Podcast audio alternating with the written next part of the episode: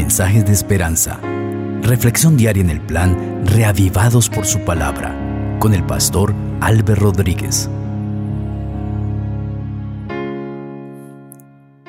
El Señor Jesucristo sea con ustedes. El capítulo 2 de jueces será nuestro texto para la lectura en ese momento. Este es un capítulo de 23 versículos que tienen un mensaje interesante con lecciones para nosotros hoy. Vamos a elevar una oración a nuestro Padre.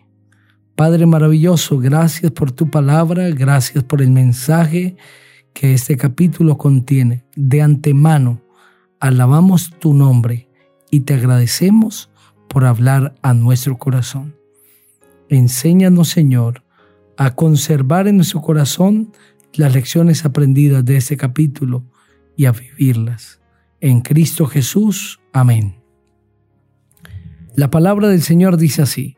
El ángel de Jehová subió de Gilgal a Boquim y dijo, Yo os saqué de Egipto y os he traído a la tierra que prometí a vuestros padres cuando les dije, no invalidaré jamás mi pacto con vosotros, con tal que no hagáis pacto con los habitantes de esta tierra, cuyos altares debéis derribar.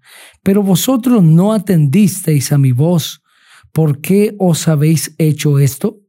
Por tanto, yo también digo, no los echaré de delante de vosotros, sino que serán azotes para vuestros costados, y sus dioses os serán tropezadero. Cuando el ángel de Jehová terminó de hablar, todos los hijos de Israel alzaron la voz y lloraron. Por eso llamaron aquel lugar Boquim, y allí ofrecieron sacrificios a Jehová. Cuando Josué se despidió del pueblo, los hijos de Israel se fueron a tomar posesión cada uno de su heredad. El pueblo había servido a Jehová todo el tiempo que vivió Josué y también mientras vivieron los ancianos que sobrevivieron a Josué, los cuales habían sido testigos de todas las grandes obras que Jehová había hecho en favor de Israel. Pero murió Josué, hijo de Nun, siervo de Jehová, a la edad de ciento diez años. Lo sepultaron en su heredad en Timnat, Sera, en los montes de Efraín, al norte del monte Gaz. Y murió también toda aquella generación, por lo que la generación que se levantó después no conocía a Jehová ni la obra que él había hecho por Israel. Después los hijos de Israel hicieron lo malo ante los ojos de Jehová y sirvieron a los Baales dejaron a Jehová, el Dios de sus padres, que los había sacado de la tierra de Egipto, y se fueron tras dioses, los dioses de los pueblos que estaban en sus alrededores, y los adoraron, provocando la ira de Jehová. Dejaron a Jehová y adoraron a Baal y a Astarot se encendió entonces contra Israel el furor de Jehová, quien los entregó en manos de salteadores, que los despojaron y los vendió en manos de sus enemigos de alrededor, a los cuales no pudieron ya hacerle frente. Por donde quiera que salían, la mano de Jehová estaba contra ellos para mal, como Jehová había dicho y se lo había jurado, y se vieron en una gran aflicción. Jehová levantó jueces que los libraran de manos de quienes los despojaban, pero tampoco oyeron a sus jueces, sino que fueron tras dioses ajenos a los cuales adoraron. Se apartaron pronto de el camino en que anduvieron sus padres, que obedecían a los mandamientos de Jehová. Ellos no hicieron así. Cuando Jehová les levantaba jueces, Jehová estaba con el juez y los libraba de manos de los enemigos mientras vivía aquel juez, porque Jehová era movido a misericordia al oírlo gemir por causa de quienes los oprimían y afligían. Pero acontecía que al morir el juez, ellos volvían a corromperse más aún que sus padres, siguiendo a dioses ajenos para servirlos e inclinándose delante de ellos. no se apartaban de sus obras ni de su obstinado camino. Se encendió pues la ira de Jehová contra Israel y dijo, por cuanto este pueblo traspasa mi pacto que ordené a sus padres y no obedece a mi voz, tampoco yo volveré más a expulsar delante de ellos a ninguna de las naciones que dejó Josué cuando murió. Así quería probar a Israel si procurarían o no seguir el camino de Jehová andando en él como lo siguieron sus padres. Por esto dejó Jehová a aquellas naciones sin expulsarlas de una vez y no las entregó en manos de Josué. Amén. Ese capítulo presenta una historia desalentadora, trágica. El pueblo de Israel había caminado con Dios, con su siervo Moisés y con su siervo Josué. Habían visto grandes milagros, grandes prodigios de parte de Dios. Si hubo un pueblo sobre la tierra que vio el poder de Dios, que experimentó su presencia, es el pueblo de Israel. Un pueblo que había caminado con Dios, pero pareciera que dependiera de los líderes para seguir en obediencia a Dios. Porque mientras Dios levantó líderes que fueron equilibrados, que llevaron al pueblo a una consagración espiritual, el pueblo se mantenía unido a Dios.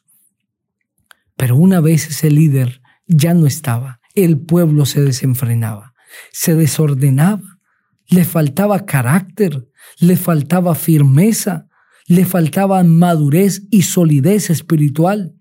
Dependían del líder para tener un comportamiento correcto delante del Señor. Y una vez ese líder moría, el pueblo olvidaba todo y ahora se iba tras dioses ajenos. ¿Cuántas personas en este mundo viven de la misma manera? Dependen de otro para poder tener comportamientos correctos. Dependen de sus líderes espirituales dependen de personas influyentes, pero una vez esas personas desaparecen, pareciera que su firmeza, que su madurez, que su solidez espiritual también desapareciera.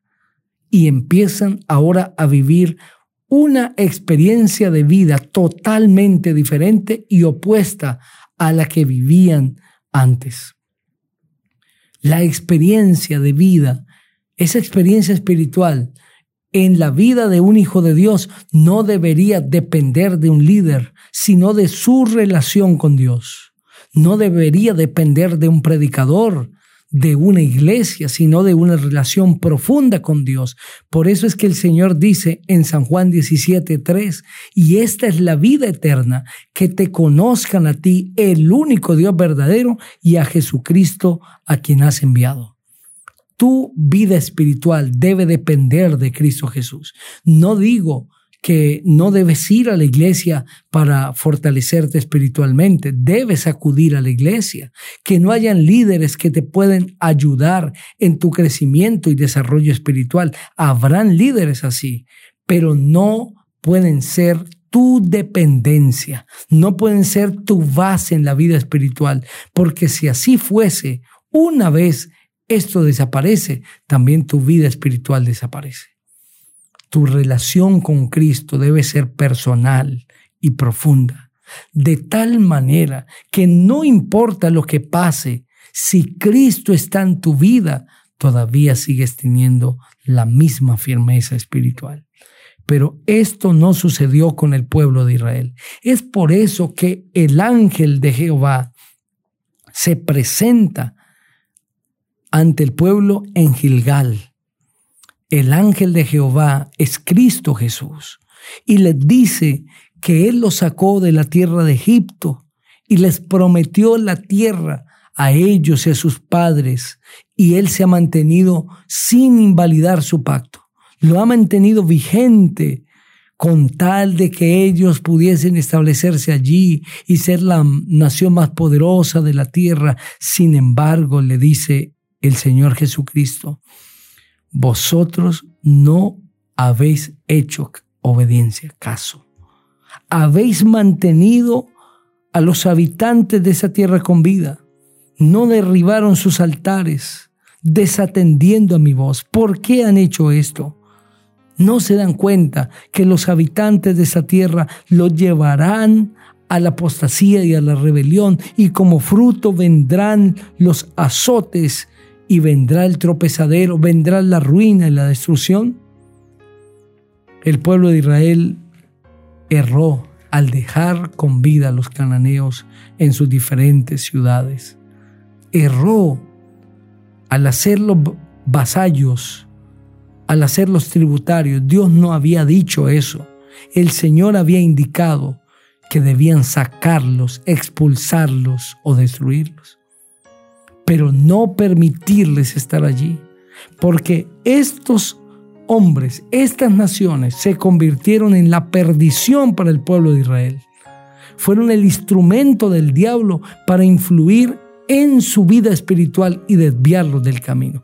¿Cuántas personas dejan cosas en su vida y no se la entregan a Cristo Jesús y es la herramienta que el diablo usa para desviarlos del camino y llevarlos a la desobediencia y la perdición. Entrega todo a Jesucristo, es la única manera de tener victorias. Vive hoy con Jesús.